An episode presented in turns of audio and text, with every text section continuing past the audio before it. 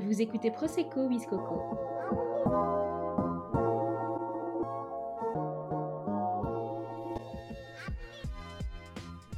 Quand j'ai rencontré Harmonie en 2015, elle travaillait pour l'agence de presse d'un de mes plus gros clients. À l'époque, j'étais impressionnée par son parcours scolaire. Pas une seule seconde, j'aurais pu imaginer qu'elle allait quitter la Belgique pour s'installer au Danemark. Je ne vais pas spoiler l'épisode, mais tout ce que je peux vous dire, c'est que les meilleures choses arrivent quand on ne les prévoit pas. Bonjour Harmonie, comment vas-tu? Ça va très bien Zéna et toi? Eh bien ça va, ça fait super longtemps. Je suis contente de faire ce petit podcast avec toi. Oui, moi aussi, je, t'avoue que c'est un peu... Euh, euh, pas une première, mais en tout cas, euh, je, je réponds pas trop favorablement à, à ce à ces demandes-là, mais euh, venant de toi, je me suis dit pourquoi pas, ça peut être chouette. je t'avoue que, comme tu as vu l'heure, quand je te l'ai demandé, j'ai pris euh, mille pincettes, j'ai mis plein de pommades euh, pour que tu dises oui, parce que je sais que tu es quelqu'un d'assez private et que c'est pas du tout ton genre de répondre à ça. Mais je trouvais ton expérience assez, enfin ton expérience déjà niveau boulot et aussi ta nouvelle aventure. Et même celle que j'ai découvert il y a genre deux jours sur Instagram, je suis sous le choc. ouais. Donc voilà, euh, pour ceux qui vont écouter, euh, vous pouvez pas le voir, vous pouvez pas le, savoir, mais euh, j'ai découvert sur euh, Instagram que Harmonie était enceinte, donc voilà. c'est juste que l'histoire a encore plus de sens pour moi. Donc pour, ce, pour cet épisode de Prosecco Biscoco, je ne bois pas du Prosecco, mais un Virgin Morito, histoire de bien me T'es sympa, Zéna, t'es sympa. ouais, j'ai changé. Alors, avant de parler de la superbe femme que tu es aujourd'hui, euh, je te propose de parler un petit peu de ton enfance, euh, que tu me dises un peu où tu as grandi, est-ce que tu as des frères et sœurs, etc. Alors, euh, bah, écoute, moi, je suis née au Rwanda et je donc j'ai vécu au Rwanda pendant 4 ans. Je suis arrivée en, Belgique quand j'avais 4 ans, 4 ans et demi, quelque chose comme ça. Et, et puis, j'ai grandi entre Bruxelles et euh, Tournai, je trouve que c'était le bon mix. Euh, le côté euh, grande ville et puis plutôt, je ne vais pas dire province, mais en tout cas un peu plus petite ville et plus plus plus simple aussi peut-être. Euh, j'ai pas pas eu de frères et sœurs pendant très longtemps et j'ai toujours envie de dire récemment, même si, euh, même si euh, c'est pas si récent que ça, parce que maintenant il a 8 ans. J'ai un petit frère, euh, un nouveau petit frère qui a 8 ans, donc on a quand même une grande différence d'âge, mais, euh, mais en fait c'est vraiment, vraiment très très chouette parce que on a, on est, on est quand même assez proches. Et et justement, c'est euh, peut-être, je vais peut-être en parler un peu plus tard, mais donc j'ai déménagé c'est peut-être une des, une des choses qui me fait le, qui me, qui me fait le plus mal au cœur, c'est de ne pas avoir l'occasion de le voir plus, ou en tout cas de le voir euh, autant que je pouvais le voir avant. Pour ton petit frère, t'es un peu, euh, t'es plus une seconde maman qu'une qu'une pote, quoi, j'ai envie de te dire. Ouais, c'est c'est comme si j'étais un peu sa, sa tante, mais il, tient très fort à la relation frère et sœur, et, euh, moi aussi d'ailleurs. Donc, euh, donc voilà, c'est particulier d'avoir un, petit frère quand on est déjà adulte, mais, euh, mais c'est vraiment une belle expérience. Ils font quoi comme métier, tes parents? Alors mes parents, quand on était au Rwanda, ma mère était responsable du service pédiatrie donc, elle était infirmière responsable du service pédiatrie. Et mon père était architecte. Et donc, quand on est arrivé ici, ils ont, euh, ils ont essayé de conserver leur, euh, leur métier euh, initialement. Et puis, ils ont un peu dévié l'un et l'autre.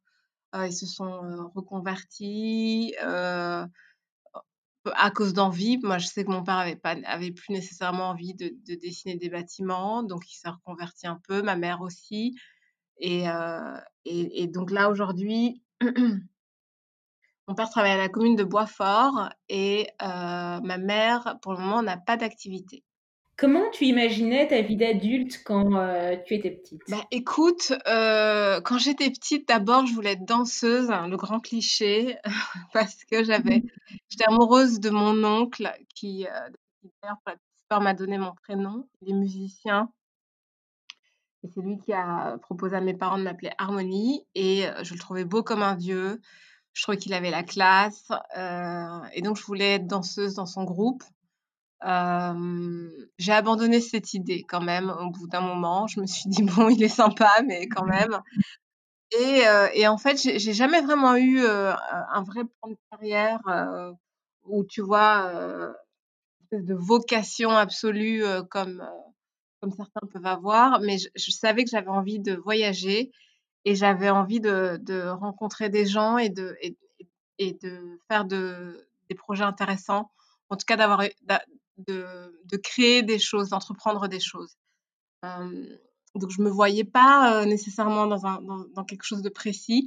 Je savais très bien ce que je voulais pas, mais je, ne savais pas nécessairement. Euh, je pouvais pas te dire, mais moi j'ai envie d'être euh, professeur ou j'ai envie d'être docteur.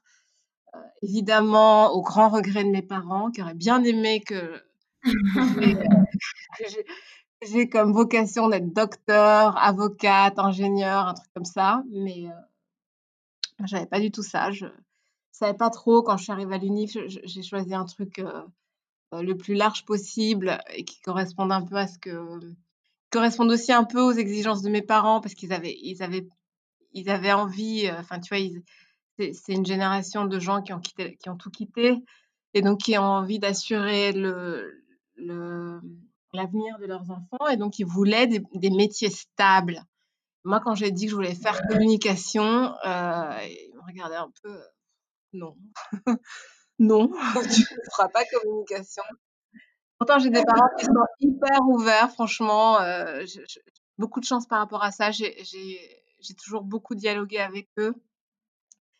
Et euh, mais, là, pour, le, pour les études, ils étaient. Euh, c'était impossible de les convaincre. Et donc, j'ai fait un truc euh, qui un peu pour.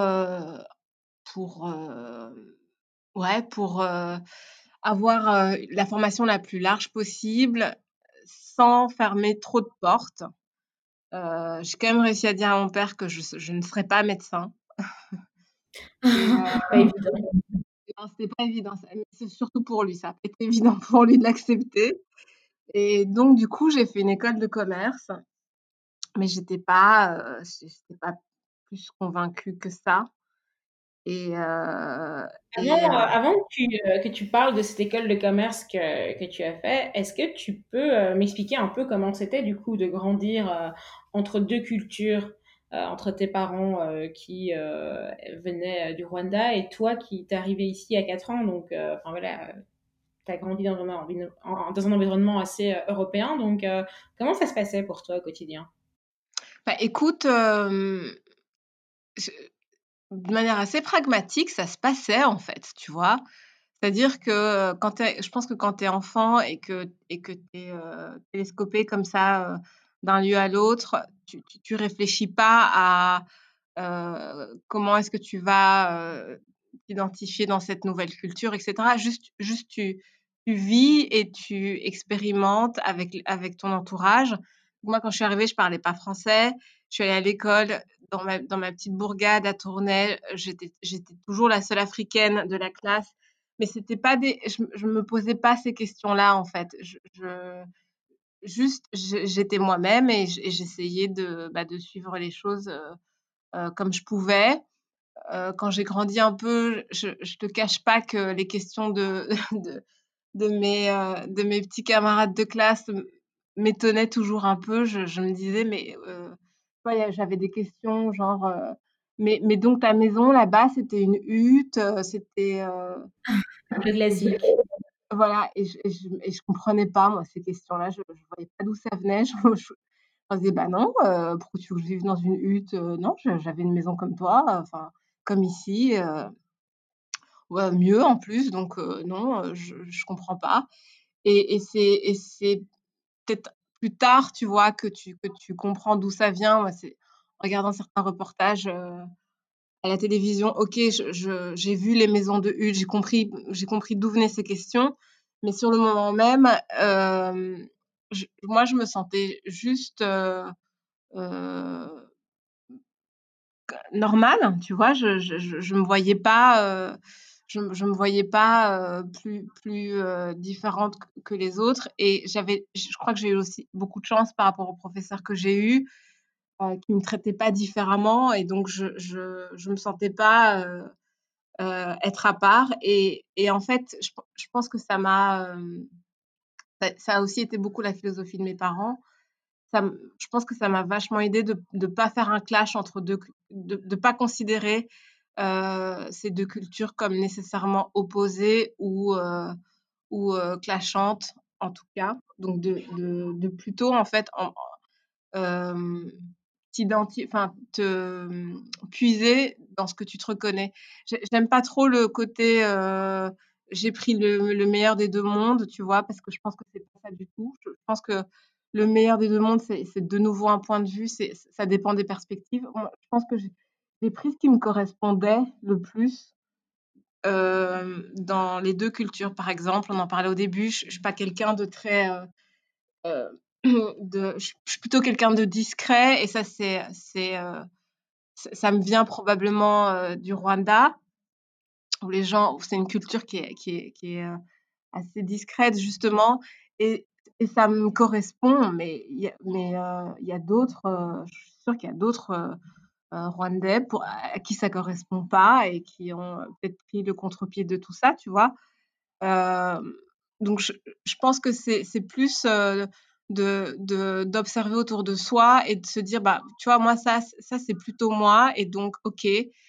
Ça veut dire a des choses pour lesquelles, bah, j'ai, j'ai challengé mes parents, tu vois, pas mal, parce que c'est, eux, pour le coup, ils ont grandi et vécu au Rwanda, une grande partie de leur vie adulte. Et voilà, il y avait des il y avait des points sur lesquels moi j'étais en désaccord, mais comme je l'ai dit, on parlait beaucoup. Et c'était, et ça a toujours été, enfin, j'ai envie de dire, en bonne intelligence, quoi. Je me suis pas il y a eu des moments où je me suis rebellée parce que j'avais envie de de tester des choses et de de voir, mais mais au final, je je pense que j'ai adapté ou adopté les choses qui me correspondaient et et peu importe la culture, tu vois? Peu importe, d'où ça venait, moi j'ai juste pris ce que je trouvais intéressant, des deux côtés et et et et toujours en en essayant le moins possible justement de de de créer ces divisions et ça ça ça vient beaucoup de mon père, je pense qui, heu, qui voulait pas, heu, qui voulait pas qu'on soit dans dans dans dans un dans un esprit d'opposition, nous contre eux ou, heu, tu vois? Eux contre nous, nous les autres et et et je pense que c'est ça c'est ça c'est quelque chose qui m'a accompagnée beaucoup, beaucoup, dans toute ma vie, en fait et et c'est, quelque part je je te dis pas que je suis en déni, de des différences qui existent, tu vois? C'est pas du tout ça. J'ai des opinions aussi sur certains sujets, mais heu, je veux pas que ça définisse toute ma personnalité et en tout cas, heu, mon parcours et ma vie, tu vois? J'ai toujours su, que j'étais noire, tu vois? Je je ça je me suis jamais, hem considérée enfin, ce que je veux dire, c'est que j'ai jamais considéré que j'étais autre chose, que ce que je suis. Donc ça veut dire que je suis africaine, que je suis une femme, enfin, tu vois? Il y a plein de choses, qui qui me qui me caractérisent. mais je j'ai jamais vécu, le fait d'être noire en opposition à quelque chose d'autre, tu vois? J'ai jamais considéré que que parce que je suis noire, bah, du coup, je dois faire ça ou je dois me comporter comme ça ou tu vois? Ou j'ai pas le droit de faire ça. Enfin, j'ai jamais été dans, dans la définition de de la personne que je suis,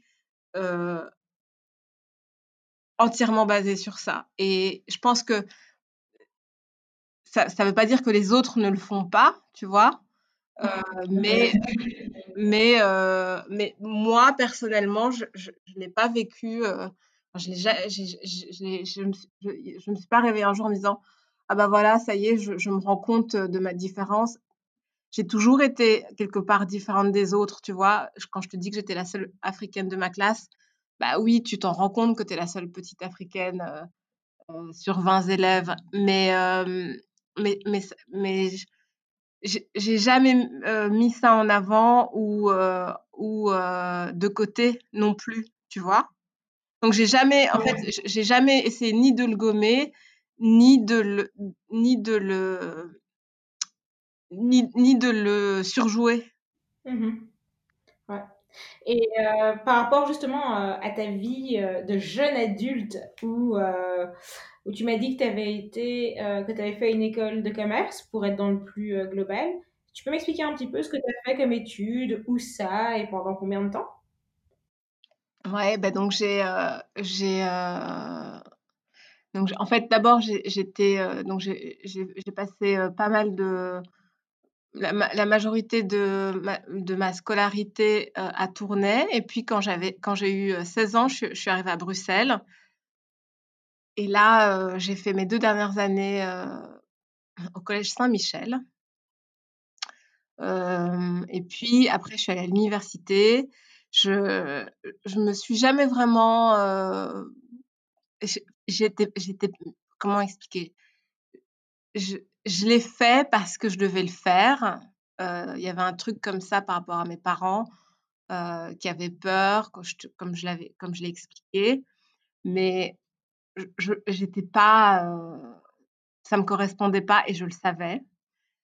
Et, donc je l'ai fait pour leur, sans doute pour leur montrer que je pouvais le faire et, que bah, j'avais pas non plus envie de leur faire de la peine. Donc j'ai fait une école de commerce, mais tout de suite, je, me suis redirigée et en fait, j'ai toujours eu euh, des expériences professionnelles en parallèle de, mes études et ça euh, très, très tôt. donc j'ai travaillé, j'ai toujours, toujours eu des petits boulots pendant l'été, quand j'étais ado et puis après à l'université. Et je me suis toujours arrangée pour que les petits boulots correspondent un peu à, à ce que j'avais envie de faire euh, quand même quelque part dans ma tête, tu vois? Et, et euh, dans ce parcours-là, à un moment donné, euh, je, me suis dit, mais en fait, ok, oh, j'en ai, discuté avec mes parents, j'ai dit, ok, je, je comprends que que ça vous parle pas, moi, quand je vous, je vous dis que j'ai envie de faire de la communication, mais, mais vraiment, là, je, crois que c'est ça.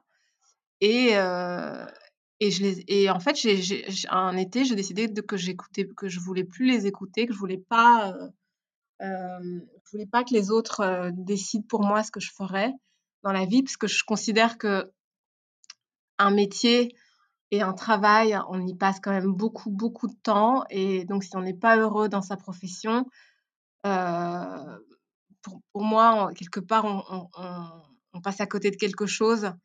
Et, donc là, je me suis dit, mais euh, il faut que je réfléchisse pour moi-même. Je ne peux pas laisser les autres guider ce que je fais. Et donc, j'ai eu ma, euh, première expérience, en, tout cas dans, actuellement, en communication. Je travaille pour Ars Musica, un festival de musique contemporaine à Bruxelles. Euh, c'était l'expérience, c'était la révélation, vraiment. C'était le déclic où je me, j'étais comme un poisson dans l'eau. J'adorais ce que je faisais.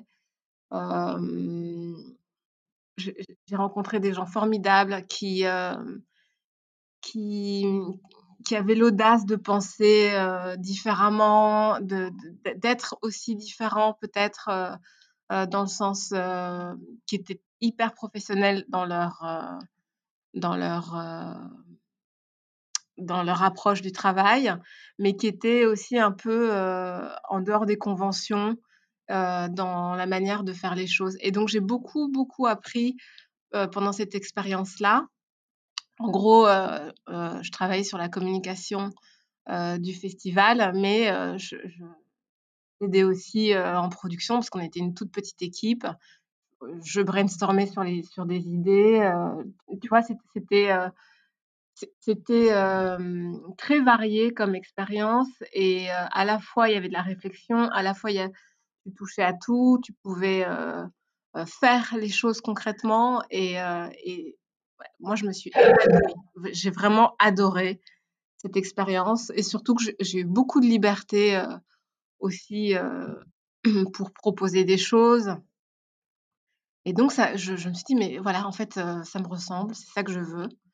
Euh, c'est ça que je veux faire. Et, euh, et donc, je, je, me suis positionnée plutôt comme ça. Et euh, en faisant, donc j'ai eu d'autres expériences professionnelles toujours autour de la communication.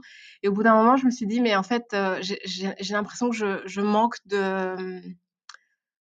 Je, je manque de, connaissances théoriques et, pas seulement théoriques, je n'ai pas le néerlandais non plus. Et ça, c'est quand même vraiment embêtant. Bon, l'ironie du sort, c'est que au final, je, ne parle jamais néerlandais, mais mais j'ai une école en néerlandais quand même.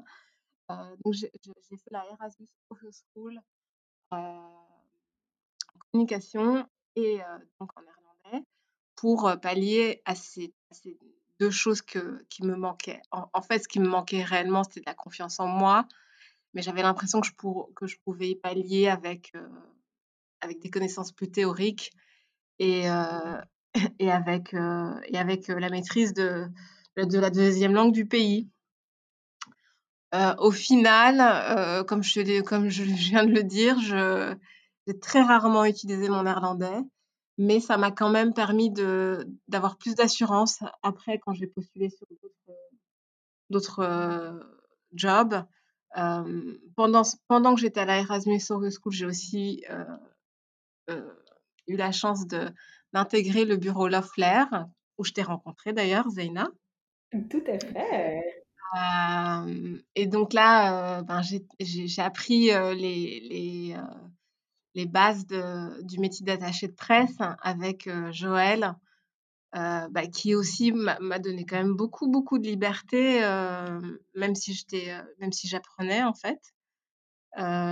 et, et, c'était, bah, ça, ça, a été une, une vraie, aussi une vraie expérience parce que je faisais beaucoup de choses au bureau La Flair, mais aussi parce que il y, avait, tu vois, il y avait ce côté de, ok, ça se concrétise vraiment, en fait, ça y est, je suis en train de faire ce que, que, je ne j'arrivais pas à nommer, mais ce que j'avais envie de faire. c'est en train de se réaliser et, donc je me donnais à, 100% parce que j'avais vraiment envie que ça marche. J'avais vraiment envie de faire les choses correctement. Et donc j'ai fait ça. Dans, dans, l'équipe de Joël. C'était aussi une très très petite équipe, donc on était, euh, on était touche à tout. Euh, il, y avait, il y avait beaucoup de discussions aussi entre nous de comment faire les choses. Ben, ça m'a aussi permis de, bah, de rencontrer les journalistes mode, les stylistes, de comprendre comment ça fonctionne, ce côté-là du métier. Parce que je ne l'ai pas dit, mais j'ai toujours adoré lire je suis fan de magazines, vraiment. et, et, ça m'a toujours un peu fascinée. Et donc là, j'étais un peu dans l'envers du décor, voir comment ça fonctionne, comment est-ce qu'on arrive à faire une page mode, enfin des choses comme ça. Et, j'étais, j'apprenais tous les jours et ça m'intéressait. Et, et puis plus tard, ça, ça m'a permis aussi de, tu vois, en, en, accumulant les expériences, de mieux définir ce que tu as envie de faire et où tu te vois. Et, euh, et en fait, après, euh, j'ai eu la chance de, de travailler pour Scabal, qui est une, une marque belge de luxe qui fait des costumes pour hommes sur mesure, mais qui fait aussi du tissu. Et c'est une marque qui est internationale. Donc, elle est basée à Bruxelles, mais elle a des bureaux à Londres, à Paris. Il y a des, boutiques aussi aux États-Unis, en Chine, en Corée. il y a une fabrique de tissus incroyable à Manchester que j'ai eu la chance de visiter. Et, donc, j'ai atterri là, un peu comme ça, sans, trop, sans, trop, croire. Et, de nouveau, un peu. Euh, je sais pas si. Moi, je, dis toujours que j'ai eu beaucoup de chance, mais, euh, mais mon entourage me reprend toujours en me disant Mais non, c'est pas de la chance, c'est pas toujours de la chance, peux pas mettre ça sur la chance. Mais bon, quand même, je pense que j'ai eu beaucoup de chance. et, euh, et donc, je me suis retrouvée chez, euh, dans, cette entreprise à, de nouveau euh, apprendre plein de trucs, euh, c'est-à-dire euh, à travailler avec des cultures complètement différentes de, de ce que je connais, même si on est toujours au sein de l'Europe euh, avec, euh, avec l'Angleterre. C'est quand même autre chose. Donc j'allais beaucoup à Londres. Et puis je suis allée aussi quelques fois à Manchester, pour, enfin, dans la région de Manchester, parce que c'était pas à Manchester exactement, mais visiter la fabrique de tissus. Ça, c'était une expérience dingue, vraiment. Ouais, c'est euh, c'est juste, euh, ça, ça, donne la chair de poule. Et c'est marrant parce que ça m'a jamais quitté ce truc. Quand tu rentres dans un atelier et que tu euh, et, et, que tu vois en fait comment les choses sont faites et le, le, niveau de détail qui est mis, la précision, aussi la passion et, le, et aussi la simplicité, parce que les gens qui travaillent dans les manufactures, c'est des gens qui, qui sont cl clairement passionnés et, et, ça te change du côté passionné, carriériste, tu vois? Là, c'est pas un truc de carrière, c'est vraiment ces gens, ils sont là pour gagner leur croûte et mais en même temps, tu peux pas faire ce métier si t'as pas si t'as pas un minimum de passion, tu vois? Et moi, et moi quand je quand je visite, quand j'ai visité, continue à visiter les manufactures, ça me fait me dire oui, en fait, mon métier, c'est d'être au service de ces gens-là et de raconter ce qu'ils font, tu vois, de,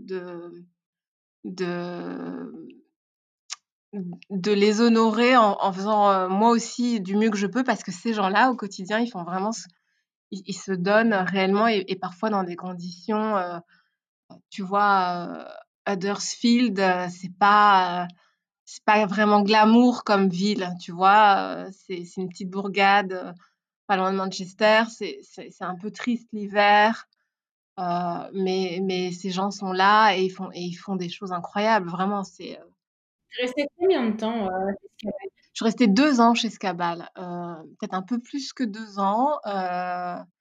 Et, et, et, là aussi, tu vois, c'est ça qui est marrant, c'est que je, je j'étais dans une petite équipe et je me suis retrouvée très vite aussi à faire euh, à la fois les shoots de campagne comme euh, comme euh, des événements en boutique, comme des ouvertures.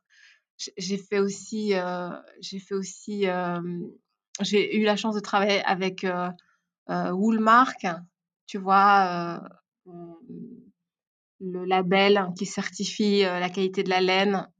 Donc, on a fait une collaboration avec eux.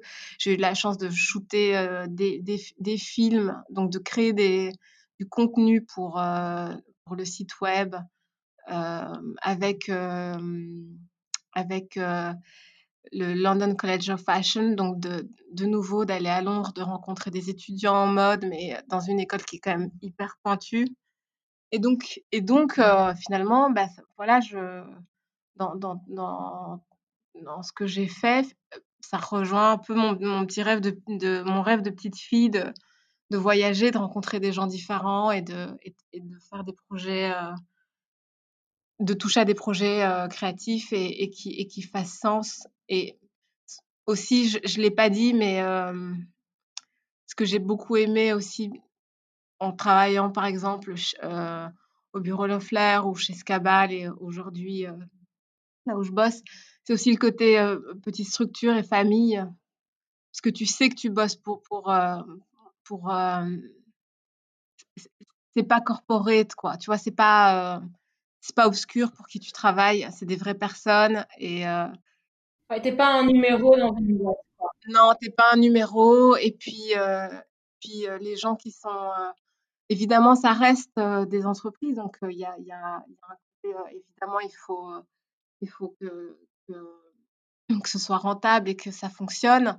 Mais, mais je trouve qu'il y a une, une, intégrité qui est, pas, qui sans doute pas la même ailleurs. Et, et, ça aussi, c'est vachement. Enfin, ça a toujours été important. Même si je je, je te cache pas, par exemple chez Scabas, ça m'est arrivé de me retrouver sur une, dans, dans, des salles de réunion où je suis la seule, euh, je suis la seule femme. Et, euh, et tu dis un truc, t'es pas entendu. Ton collègue dit la même mmh. chose que, que toi, il, il, dit exactement ce que tu viens de dire.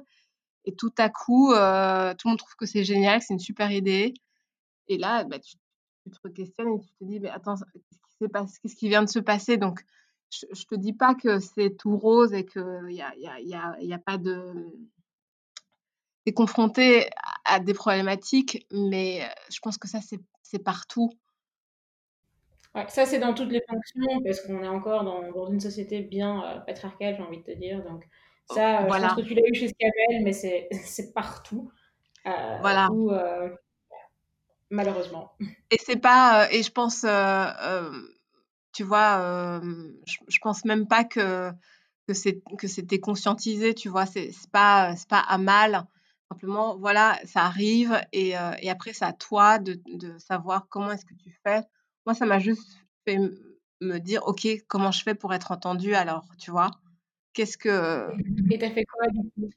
bah, j'ai, euh, bah, écoute, en fait, euh, le, les, les, choses euh, se faisant, je me suis retrouvée en fait à, à hum, répondre. Enfin, donc j'avais, j'ai plus de supérieur et j'étais en direct avec le CEO de l'entreprise et du coup j'avais beaucoup plus de responsabilités et et, et en fait, en faisant les projets et en, en livrant des projets qui étaient euh, la route, bah, tout à coup, euh, on te consulte et, euh, et euh, si tu dis un truc, peut-être peut-être que sur le moment même, ça sera pas pris en compte, mais, mais tu, tu, vois toujours que qu'en fait, ça l'est.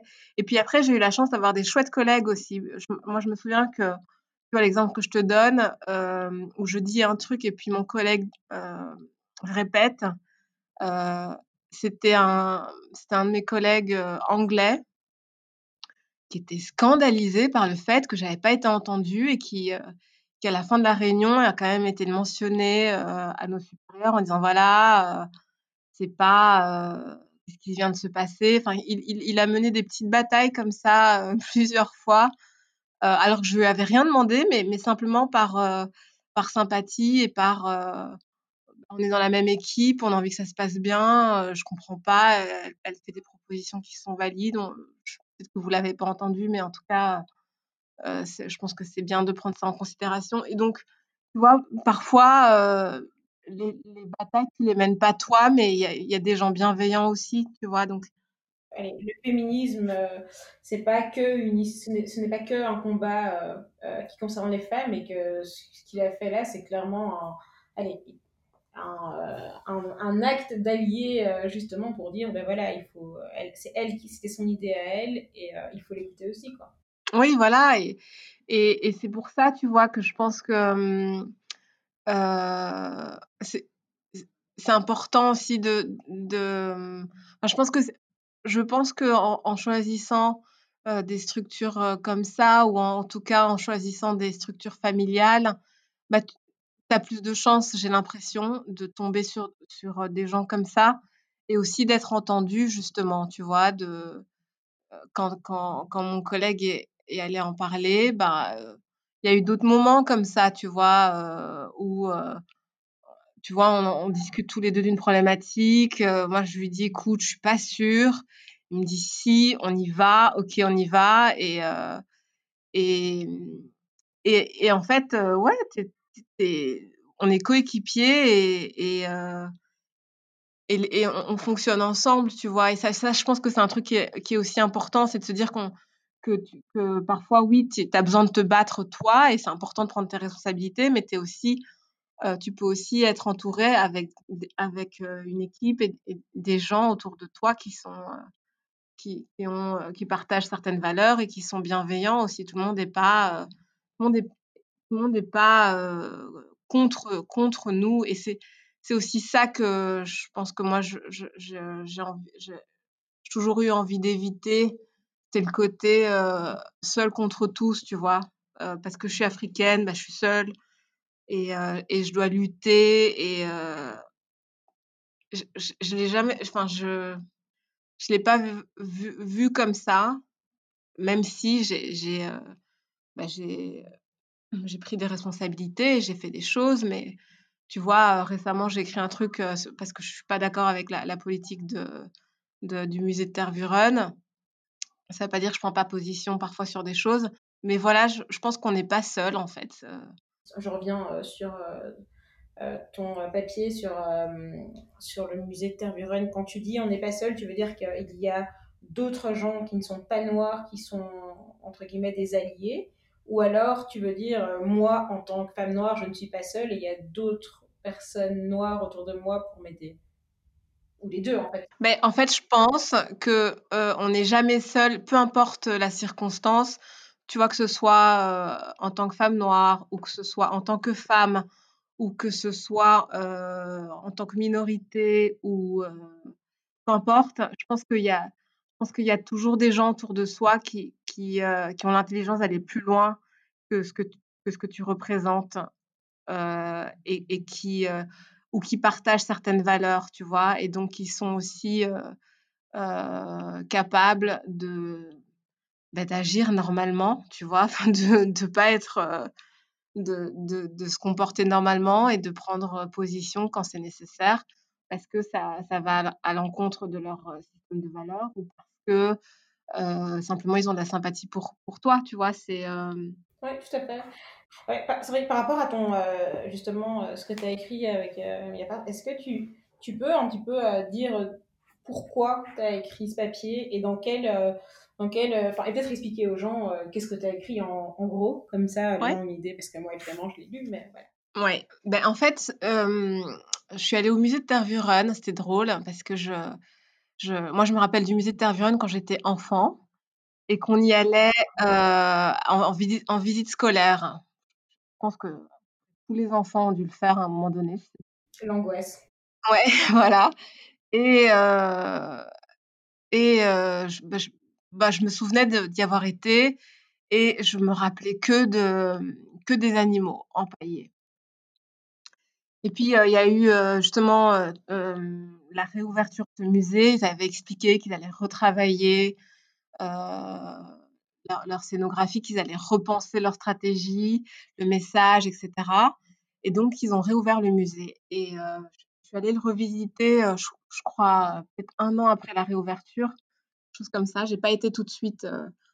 J'ai bien vu dans la presse que, ça posait problème, mais j'y suis pas allée tout de suite. Et puis je me suis dit, bah oui, il faudrait quand même que j'y aille à un moment donné pour me faire ma propre euh, opinion.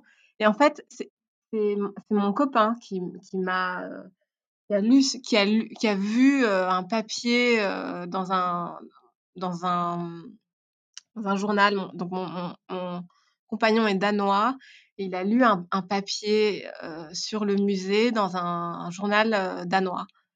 Et il m'a dit, écoute, je, je, suis un peu curieux, j'ai je, voudrais y aller. Et je lui dis, bah, ça tombe bien parce que moi aussi, j'ai envie d'y aller, mais j'ai envie de me faire ma propre opinion euh, sur ce musée. J'y suis pas encore allée, donc si tu veux, on peut, y aller euh, euh, un de ces week-ends. Donc on y est allé. Et moi, j'étais hors de moi, mais du début à la fin. Je pense les, les premières minutes, dans la première salle. J'en pouvais déjà plus. J'étais déjà au bout de ma vie. Et, mais, je, mais je voulais pas influencer mon compagnon. Pas de commentaires, pas trop de commentaires dans la visite. Parfois, il m'a posé des questions sur. parce qu'il y a une section sur le Rwanda, donc, on en a discuté un peu. Et, et, et puis, on est sorti du musée. Et, et il m'a donné son impression. Il était, euh, il, il, comprenait pas comment c'était possible qu'un truc pareil existe. Et ça m'a fait du bien parce que on n'en avait pas parlé et, euh, je, je voulais pas l'influencer. C'est important pour moi qu'il qu puisse me dire ce que lui en pensait de son côté. Et moi, je lui ai expliqué tout ce qui me révoltait par rapport à ça. Et donc, bah, ça, ça, ça, ça, fait qu'on a pas mal discuté entre nous de comment on voyait les choses, de, de, ce qui posait problème.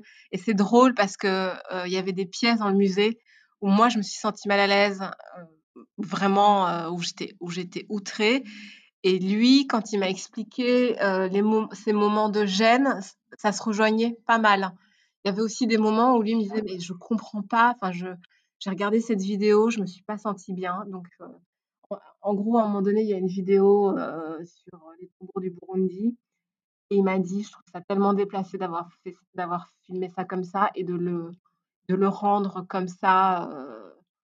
Euh, dans une exposition. Et donc, on a eu euh, des chouettes conversations par rapport à ça. Et puis, euh, moi, je suis, enfin, je suis abonnée au programme de Flaget et j'ai vu que le directeur de, ce musée donnait une conférence un, dimanche matin. Donc, j'ai envoyé un petit message à mes copines est-ce que vous avez envie d'y aller Moi, je crois que je vais y aller. Une de mes copines a dit ah ouais, moi, je viens, je viens. je t'avoue que le dimanche matin, j'avais trop envie d'y aller Bon, j'y suis quand même allée parce que ma copine était déjà en route. Et c'était une conversation entre lui et euh, euh, Bénédicte Savoie. Et euh, son, nom m'échappe, mais un historien béninois. Et je, suis sortie de cette conférence. Bon, d'abord, j'avais plein de questions euh, et euh, à la, fin, de la conférence, tu pouvais poser des questions et puis tu pouvais aller voir les interlocuteurs. Et euh, le directeur du musée de Tervuren est parti tout de suite, donc j'ai pas pu lui poser les questions que je voulais lui poser. Et je suis rentrée, chez moi, j'étais, tout aussi furax que quand j'avais visité le musée. Et donc j'ai décidé d'écrire quelque chose pour expliquer pourquoi en fait c'est, pas possible d'avoir un musée pareil et de voir euh, enfin de voir que en fait rien n'a évolué alors qu'on est au 21e siècle il se passe plein de trucs. Enfin je le musée c'était euh, comme c'était limite l'expo 58 enfin j'exagère quoi mais euh, voilà quoi. Ouais je, je, ça n'allait pas du tout quoi. Je, en fait moi le, le, le truc qui m'a le plus révolté c'est de voir autant d'objets qui ont en fait des, des, significations et, qui qui ont valeur de transmission et des transmissions qui sont euh, parfois profondes, tu vois, qui peuvent être, euh, euh, tu vois, qui peuvent être l'occasion d'aborder une certaine manière de, voir les choses, une philosophie de vie, de partager des visions peut-être différentes, mais en tout cas de, nourrir un dialogue. Et en fait, c'est vrai, ce musée, c'est vraiment une occasion perdue de raconter des choses. C'est simplement, euh, c'est simplement une collection d'objets. Et non seulement c'est une collection d'objets qui sont mis les uns à côté des autres et qui, ne veut rien dire, mais aussi euh, qui, euh, quand même fait l'apologie d'une idéologie qui, qui, qui est, euh, quand même euh, bah, qui est inacceptable aujourd'hui, enfin, qui est inacceptable tout court et qui est, inacceptable encore plus euh, euh, aujourd'hui, je pense. Et, euh, et donc, j'ai écrit ce, papier qui a été repris sur Mediapart. Et c'était chouette parce que du coup, il y a eu des gens qui m'ont écrit par rapport à ça et qui m'ont conseillé des lectures. J'ai lu un truc qui m'a foutu un cafard monumental. Je ne connaissais pas. Euh, ça s'appelle Les fantômes du roi Léopold. Je ne sais pas si, euh, ça te dit quelque chose, mais c'est sur l'histoire. Non, pas du tout. De la colonisation du Congo et, euh, et, surtout sur le fait que quand le Congo belge a, quand le, la Belgique a colonisé le Congo, il y a eu des révolutions internationales, il y a eu des manifestations internationale pour empêcher euh, des activités du roi Léopold au Congo. Et je ne le savais pas. J'ai trouvé ça euh, fantastique de savoir. C'est ça que je dis, qu'on n'est jamais seul en fait. Mmh ça, rejoint ce que je disais, qu'on n'est jamais seul. Je trouvais ça fantastique de voir qu'il y avait, euh, qu'il y avait des, des Anglais qui étaient révoltés, qui ont fait un mouvement international pour empêcher ces activités. Et, et, en même temps, ce livre, il, te raconte ben, en détail un peu les horreurs qui se, qui, se, sont passées pendant la colonisation. Et comme je te le dis, ça m'a foutu un cafard monumental, mais, je pense que c'est important de, de, de s'informer et c'est important de transmettre ces choses-là qui sont pas du tout, du tout, du tout présentes dans le musée de Tervuren. Si tu, si tu, si tu parcours le musée, tu as l'impression que justement les, les, le, Congo belge c'était super et sinon bah, sinon, les Africains, euh, c'est euh, un, peuple primitif euh, qui n'a pas réellement de d'histoire et de, et, de, et de point de vue. Ça me rappelle l'horrible phrase de Sarkozy. je crois que c'est quand il a été à Dakar qu'il a dit le problème de l'homme africain, c'est qu'il ne s'est pas inscrit dans le temps. Donc je crois que c'est le musée euh, de Tervuren, je ne l'ai pas vu depuis sa réouverture parce que euh, déjà les critiques étaient horribles et que j'ai été le voir euh, vraiment juste, été le revoir avant qu'il ferme et je trouvais ça tellement horrible. Et puis après, je me suis juste dit, bah, ok, vous avez fait des rénovations, mais au final, c'est le même spirit. Et je, bah, bah oui. J'avoue qu'un jour, j'ai. Et alors, c'est drôle. Alors, moi, moi, ce que je trouve quand même un peu drôle, c'est euh, oui, euh, l'homme noir ne s'est pas inscrit dans l'histoire, mais euh, quand il essaie de le faire en réclamant, par exemple, la restitution de son patrimoine, ça lui est pas accordé, tu vois. Donc, il y, a comme ça il y a comme ça des choses ambivalentes tout le temps. Enfin, tu vois, c'est. Bah, c'est une question de perspective aussi. Dire, en fait, moi je trouve que dire que l'homme noir ne s'est pas inscrit dans l'histoire, c'est clairement voir qu'une partie de l'histoire qui est auto-centrée sur euh, entre guillemets, euh, l'Europe ou le pays euh, dominant d'où je viens, quoi. Et, c'est, cette phrase, elle résume tout, quoi. C'est vraiment, c'est comme s'il n'y avait, enfin, c'est comme les gens qui vont dire, la colonisation, c'est très bien parce que ça a, payé, ça, ça, a permis à certains pays de se développer. Donc, c'est genre juste voir, entre guillemets, le bon côté de l'histoire et le côté qui rend pas les dominants trop. allez, qui incrimine pas trop les dominants, quoi. Tu vois ce que je veux dire? Exactement. Et d'ailleurs, euh, ça fait partie du discours justement du, du directeur du musée, tu vois. Euh. bien sûr. Bah oui, oui, euh, il y, a, quand même eu des bonnes choses par rapport à la colonisation. Ça a permis ceci, cela. Écoute, voilà. Et donc, du, coup, ce que je te disais, c'est que moi, je, c'est pas parce que je, c'est pas parce que je, je fais pas euh, du racisme un combat. Je, moi, je me considère pas comme militante ou activiste, mais ça veut pas dire que j'ai que j'ai pas d'opinion et que je et que je, je me renseigne pas euh, ou que je, ne m'informe pas sur, euh, sur, ce qui s'est passé ou sur ce qui se passe autour de moi. C'est simplement que que euh, j'ai envie de j'ai aussi envie de de dépasser ça dans, dans, dans ma vie tu vois je, je, je, pense que je peux je, je, je peux pas être que ça en tout cas je refuse d'être que ça et de et de et de et, et, d'accorder trop de trop de poids à, à, à, toutes ces choses-là dans ma vie. Mais ton, ton choix personnel, c'est pas, c'est même pas quelque chose que tu devrais justifier quand tu dis je suis pas militante.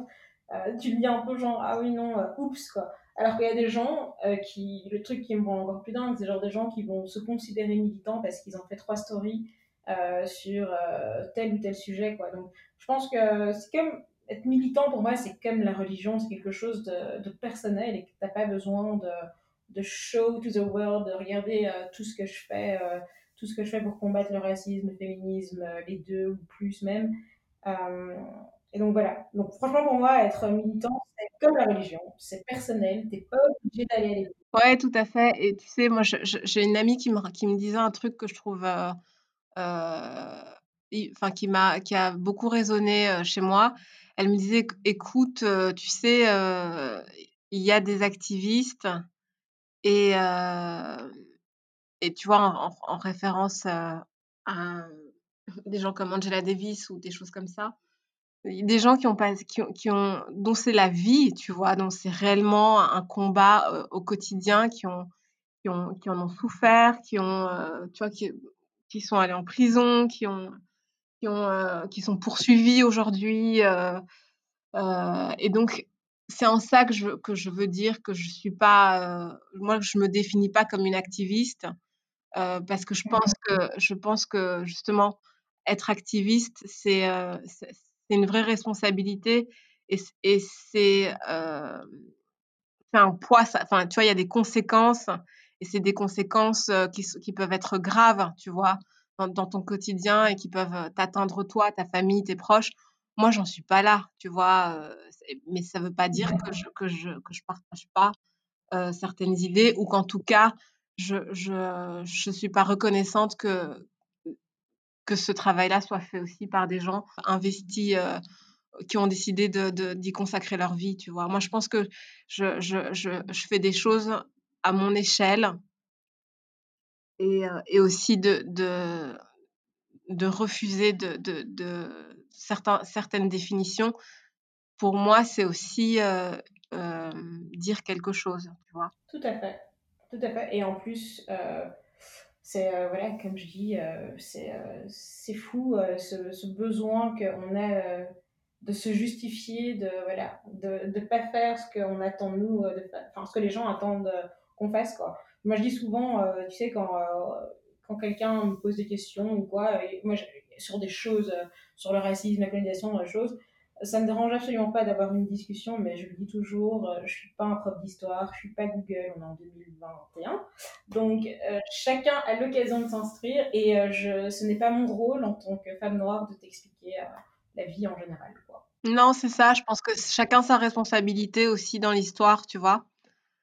Et heu et aussi chacun à chacun de définir sa place, heu heu, comme il l'entend et en effet, on est libre de faire, on a la chance en tout cas, d'être libre de de pouvoir,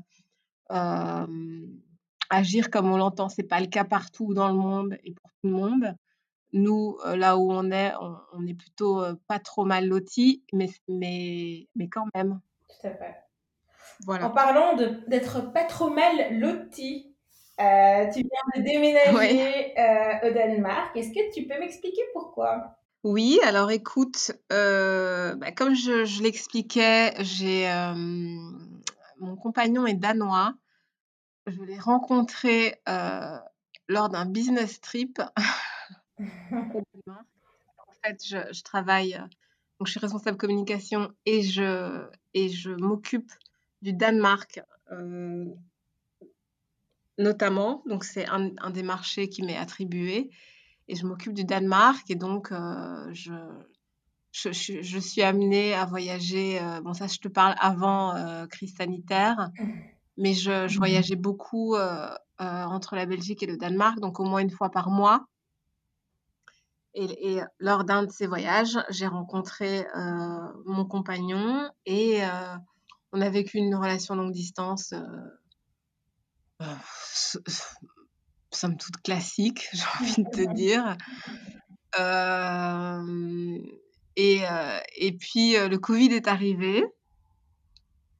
Moi je moi je trouvais que moi je trouvais que ça se passait bien. Tu vois? J'avais mon appart à Bruxelles, lui, son appart à Copenhague. On se voyait, entre les 2 villes et ailleurs aussi. On a on a on a pas mal voyagé, heu, depuis qu'on se connaît et hem et ça se passait bien et et et voilà, on a on se projetait pas trop parce que moi je sortais je sortais d'une longue relation, lui aussi. Donc voilà, on vivait un peu comme ça au jour le jour, voir un peu comment les choses se présentent et puis covid est passé par là. On a passé 4 mois séparés l'un de l'autre. On s'est dit: «Ouais, en fait, heu, non, c'est pas possible». On n'a plus du tout envie de de dépendre, heu, des autres pour définir quand est-ce qu'on se voit, comment est-ce qu'on se voit et cetera et heu et donc heu, hem, pendant, pendant le premier confinement, on s'est dit: «Ça ce serait bien de de se rapprocher» et ça voulait pas dire que je voulais que je voulais déménager. Moi, je voyais plutôt, on en discutait ensemble et on voyait plutôt un truc genre, ben, peut-être tu passes plus de temps à Copenhague que ce que tu fais d'habitude, tu vois. Euh, plutôt que de passer euh, 3-4 jours, ben, peut-être que je passe 2 semaines, 3 semaines par rapport à d'habitude. Et donc, j'en ai parlé à, mes supérieurs. Je leur ai dit, voilà, je, je, pense que c'est aussi une, une, une, opportunité, en fait, professionnellement, tu vois, de passer un peu plus de temps sur un des marchés sur lesquels tu travailles.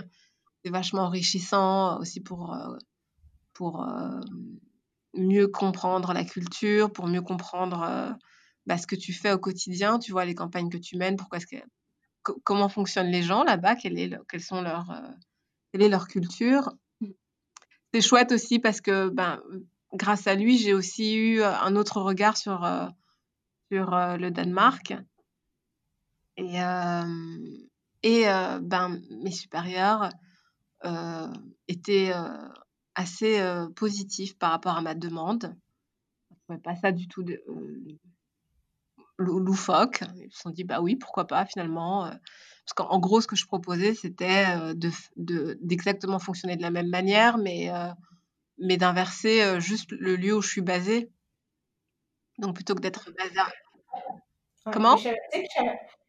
Je ne savais même pas que je savais pas que Hermès était si gros au Danemark. Ben, en fait, Hermès, on a, on a, on est présent au Danemark depuis quelques années et c'est un marché qui est important. Euh, moi, je travaille au sein de Hermès, euh, d'une entité d'Hermès qui s'occupe des pays nordiques, euh, donc de la Scandinavie et aussi du Benelux. Donc, c'est pour ça que je m'occupe et du Danemark et de la Belgique et aussi du Luxembourg. Et, et bah oui, le Danemark, c'est un pays important en, en, Scandinavie.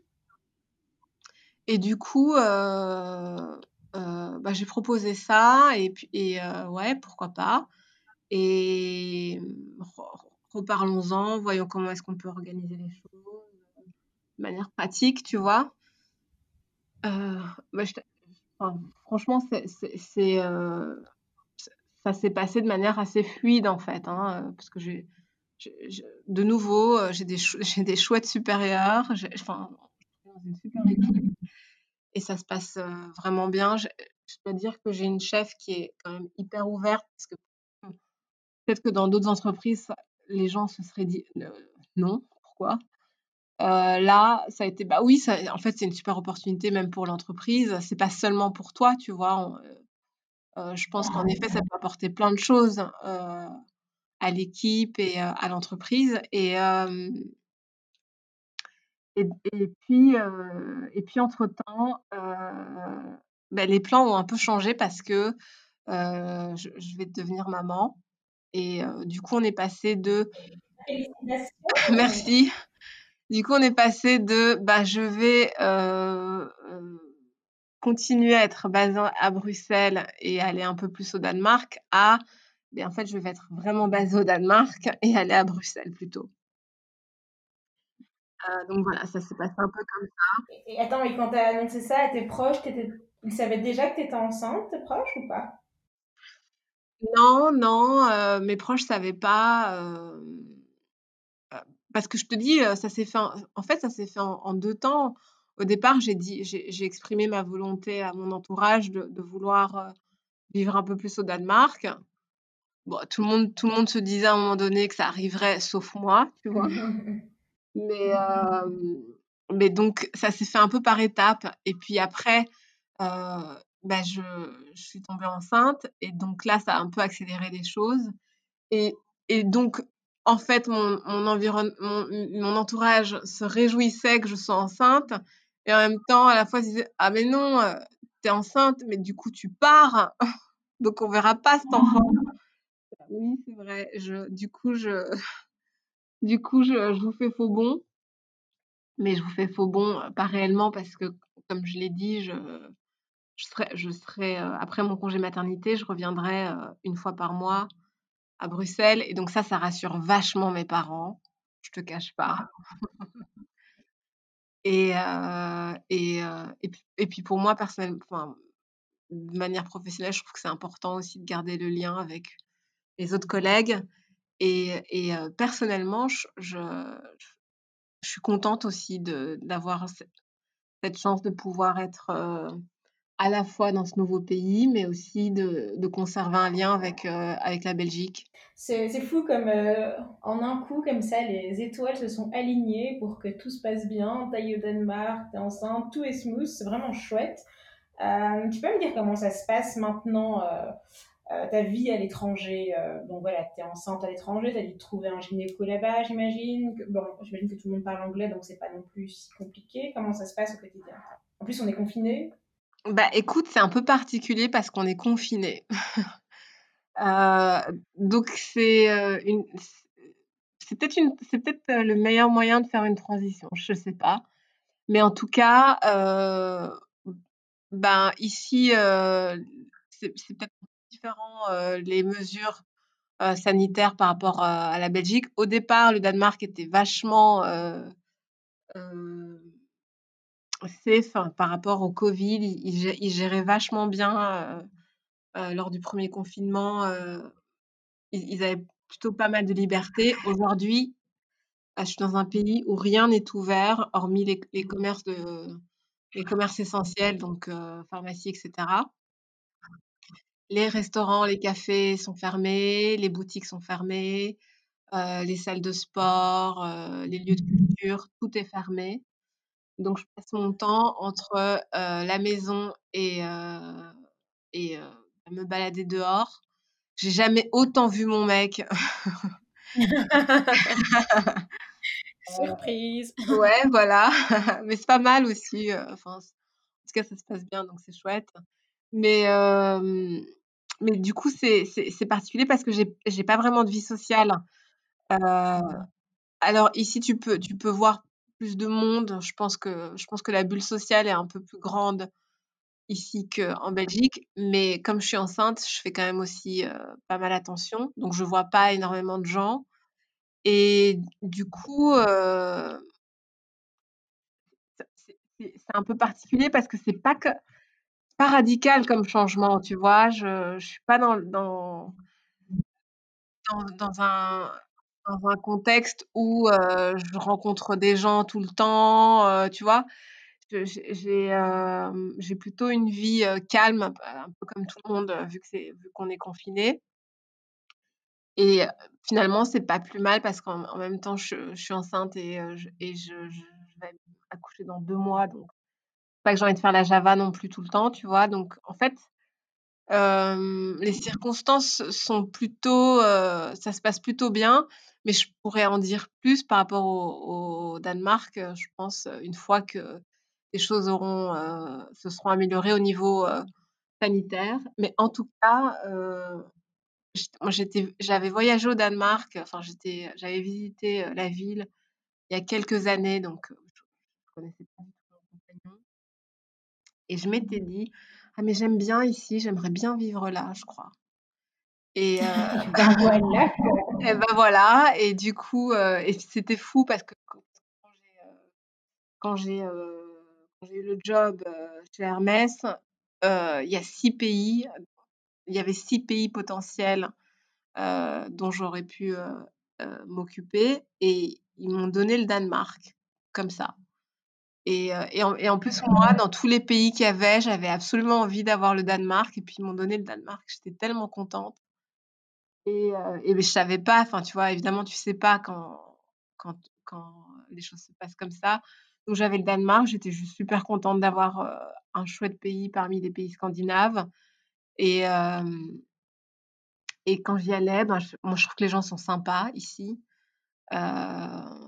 plutôt détendus hyper accueillant, je dirais, a priori.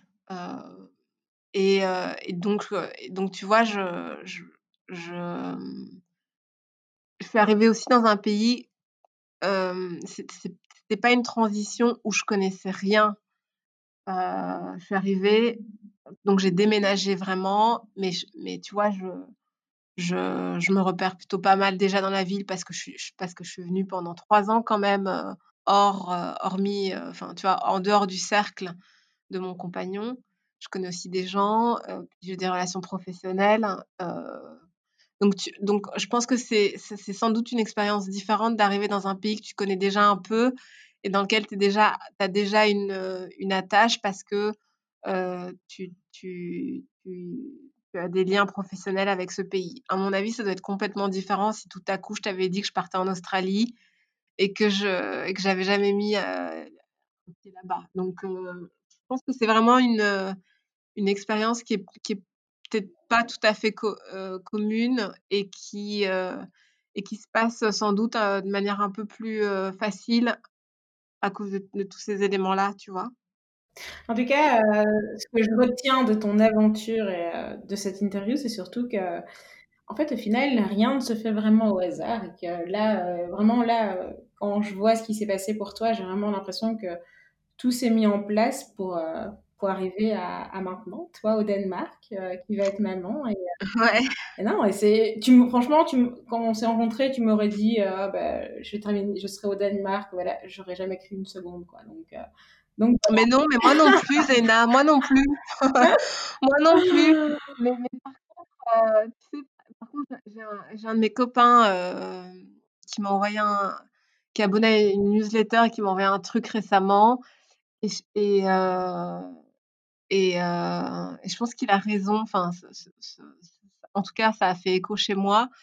C'est ce truc où tu je, sais que je sais que dans euh, dans mon parcours et dans ma vie, tout a l'air d'être, euh, tu vois, le prochain pas, on dirait que ça a été ça a été fait sur mesure et que voilà, c'est exactement ce qui devait se passer, etc.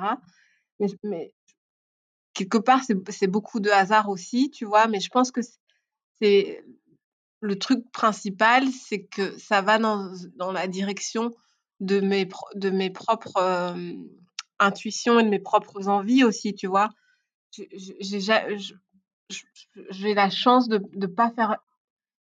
je crois que j'ai la chance d'avoir une bonne intuition et, et d'écouter mon intuition, tu vois, de pas faire les choses sans me poser. Moi, je prends, je, je prends beaucoup de temps, euh, tu vois, je passe, j'ai pas peur de la solitude. Le, le premier confinement, euh, je pense que les trois premiers mois, j'étais contente de pouvoir euh, pouvoir me poser, d'être tranquille seule chez moi. Je voyais pas, je voyais pas non plus mille personnes, mais je n'étais pas déprimée parce que parce que j'étais seule. Et ça, je pense que c'est parce que j'ai unique. Et donc, j'ai l'habitude de la solitude. Mais, mais, mais du coup, la solitude, ça, ben, ça te permet aussi de, de réfléchir et te dire, ah ouais, ça, ça me convient peut-être un peu moins bien je me sens pas à l'aise et, d'écouter aussi, tu vois, juste d'écouter comment tu te sens et, comment et quelles sont tes envies. Et, je pense que bah ça, peut-être ça fait un peu la différence aussi, tu vois, que que d'être dans un flot de mouvements perpétuels et de et de faire les choses bah parce qu'elles s'enchaînent, tu vois. J'ai passé la moitié de ma vie à faire les choses comme ça, donc à suivre le flot des choses. Et, je, pense que, enfin, quand j'y pense, j'étais, j'étais pas,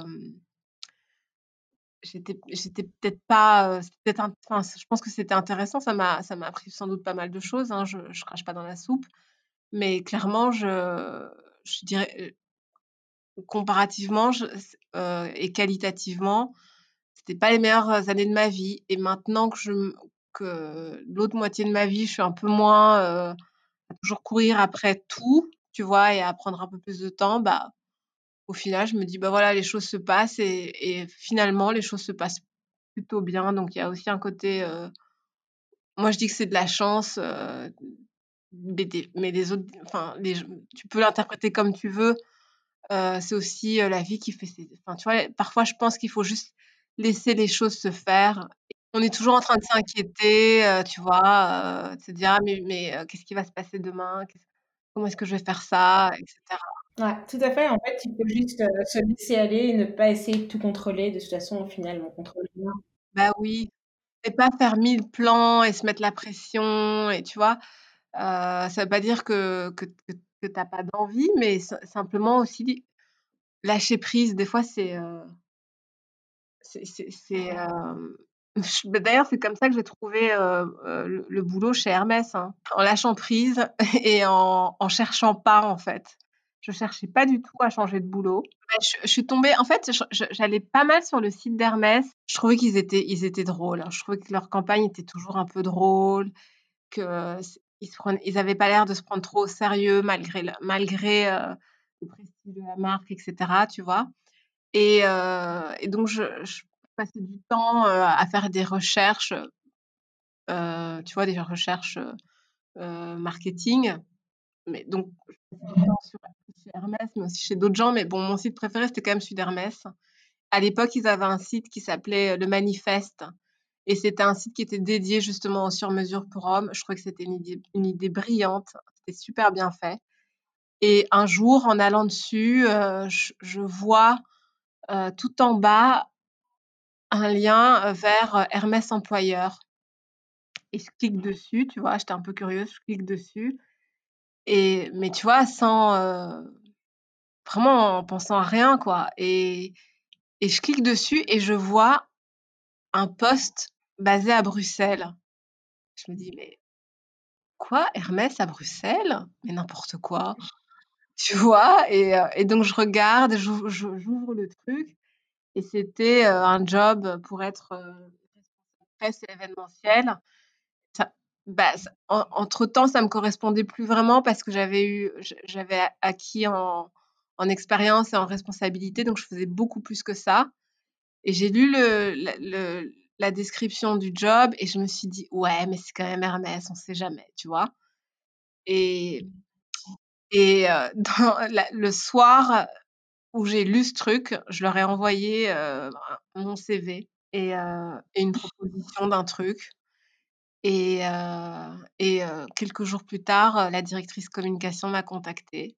Et donc, je suis allée à cette interview et, et, en fait, on a, elle m'a posé des questions sur ce que je faisais, évidemment, mon expérience professionnelle, etc. Mais on s'est très vite retrouvés à discuter de plein de choses et, et, et à, à sympathiser en fait, tu vois. Je, je sais pas comment expliquer, mais, mais vraiment, je suis sortie de là en me disant ah bah tu vois, ça c'est euh, c'est le genre de c'est le, le genre de, de personne qui me qui me qui me donne envie parce que c'est quelqu'un de, de très simple, euh, tu vois, quelqu'un qui se prend pas au sérieux et en même temps qui envoie du lourd professionnellement, tu vois. Euh, quand ils m'ont quand ils m'ont fait la proposition finale, ils m'ont dit mais en fait, euh, on pense que responsable presse et événementiel, ça ça va pas t'aller. Tu vas te sentir coincé dans dans la fonction euh, et, parce que par rapport à ce que tu fais aujourd'hui, tu as tellement plus de liberté aujourd'hui que ce que nous on te propose, tu vas être un peu coincé. Et c'était vrai, c'était vrai, je pouvais je, pouvais pas mentir par rapport à ça c'est sûr que je faisais une concession et qu'il y avait un côté rétrograde. Tu vois, j'avais je faisais un, pas en arrière. Et en fait, ils m'ont dit, bah non, ce qu'on va faire, c'est qu'on va juste adapter le poste. Et donc, tu vas faire ce que tu, vas prendre des responsabilités que tu avais. tu vas nous amener cette expérience-là. Et donc, au lieu d'être responsable euh, presse et événementiel, je suis devenue euh, responsable communication. Et donc, j'avais un, scope beaucoup plus grand et, et, et, aussi plus de responsabilité parce qu'ils m'ont donné plusieurs marchés et des, gros marchés par rapport à l'ensemble des, pays qui étaient gérés à partir de Bruxelles. C'est on caricature vachement la mode avec le diable s'habille en Prada et, et tout est forcément tout le monde se fait des, des, des Ouais, exactement. Bah, non, c'est pas, c'est pas. Je te dis pas que que tout est rose dans l'univers de la mode, mais en tout cas, euh, dans notre équipe, on, enfin, on est loin de ce, truc-là. On est très très loin de en Prada et, au contraire, tu vois. Justement, t'apprends, euh, t'es dans une marque peut-être prestigieuse, mais justement, ça fait du bien aussi.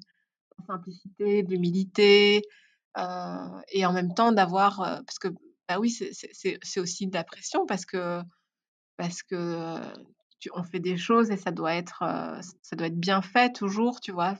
Il y a un niveau d'exigence qui est qui est identique à, à ce qu'on fait au niveau des, des, objets qui sont dans, nos, dans les boutiques. Et, et c'est intéressant aussi, tu vois, d'apprendre ce niveau de détail, d'être challengé et de, de voir aussi comment les autres font et, et abordent les choses. Et c'est des leçons d'humilité aussi, tu vois, au quotidien. C'est pas tout, tout le temps. Et, et aussi d'avoir des responsables qui sont capables de dire je ne sais pas, bah, ça fait du bien. Est-ce que tu aurais genre un, un, conseil à donner si, parce que là, de base, j'ai demandé un conseil pour les gens qui vont à l'étranger, mais en fait, en t'écoutant, ce que j'aimerais beaucoup plus savoir, c'est quel conseil est-ce que tu donnerais aux jeunes qui sortent de leurs études, euh, qui savent pas trop ce qu'ils, vont faire, euh, parce que c'est un petit peu euh, l'angoisse quand tu rentres tes études et que tu, voilà, euh, c'est pas toujours fluide. Ce serait quoi ton conseil? Bah Moi, je dirais de ne pas se précipiter, de prendre du temps seul et pour soi et de, faire des recherches et de s'écouter en fait. Parce que même si, euh, même si tu n'as pas, des... Euh, tu peux ne pas avoir un plan de carrière précis et te dire, bah, moi j'ai envie d'être journaliste ou j'ai envie d'être ça. je pense que c'est important de, de, de, voir vers où tu as envie d'aller et, et, et qu'est-ce qui te fait te sentir bien en fait au quotidien, tu vois? Et, d'expérimenter un peu plus ça et, de te dire, OK, ben, en fait, je, moi, je me sens à l'aise, par exemple, je sais pas, euh, moi, en fait, je me sens plus à l'aise avec les chiffres que, euh, que d'être dans, dans, des métiers sociaux. Bah, dans ce cas-là, fais des recherches dans, ces endroits-là et essaye d'avoir, essaye de, de, faire de l'expérience pour voir si ça te correspond vraiment. donc, faire des stages, des petits boulots, même des boulots où, où, où, tu n'as pas nécessairement le rôle que tu veux, mais où, où tu peux être euh, en contact avec des gens qui font euh, des métiers qui se rapprochent de, de, de, ce, que, ce qui pourrait être euh, ta voie et d'observer comment ça se passe concrètement dans, dans, leur quotidien, tu vois, parce que souvent on a des idées aussi de, de ce que c'est un certain métier et puis quand tu es dans la réalité du truc, c'est pas du tout ce à quoi tu t'attendais, par exemple, tu vois? Et, aussi, euh, une fois que, tu t'es écouté, enfin que, tu t'es un peu sondé sur, tes envies et que tu, euh, que, tu fais les choses, bah, au fur et à mesure, tu peux affiner. C'est pas parce que c'était ton choix au départ que ça doit rester euh, gravé dans, le marbre. Tu c'est important d'être juste soi-même aussi et, de se faire confiance et de se dire que c'est forcément doué quelque part. Mais être doué quelque part, ça veut pas être doué, ça veut pas dire être doué en tout, tu vois, c'est pas possible. Et donc de, de, de, lâcher la pression aussi par rapport à ça, quoi. De ne pas, se, de pas se mettre trop de pression tout le temps. je pense qu'il faut avoir de la, on a souvent de la bienveillance pour les autres, mais il faut aussi en avoir pour soi-même, tu vois. Euh, moi, je me souviens qu'il y, a eu des, y a eu des périodes de ma vie où euh, j'étais obstinée, je voulais absolument euh, que certains trucs se passent et ça se passait pas. Et puis, du coup, j'étais frustrée et je comprenais pas. Et, en fait, ça se passait pas parce que ça devait juste pas se passer. pas. Peut-être que ça me convenait pas. Et a posteriori, quand j'y repense, bah oui, ça me convenait pas. Ça me convenait pas tant que ça, tu vois. Mais. Bah écoute, en tout cas, mille merci. Ce que tu dis euh, me résonne bien dans les oreilles et je pense que tu étais une messagère pour moi aujourd'hui pour me, donner ce message. Ça sert à rien de forcer les choses et il faut juste vivre, euh, vivre pleinement et pas se la pression en fait.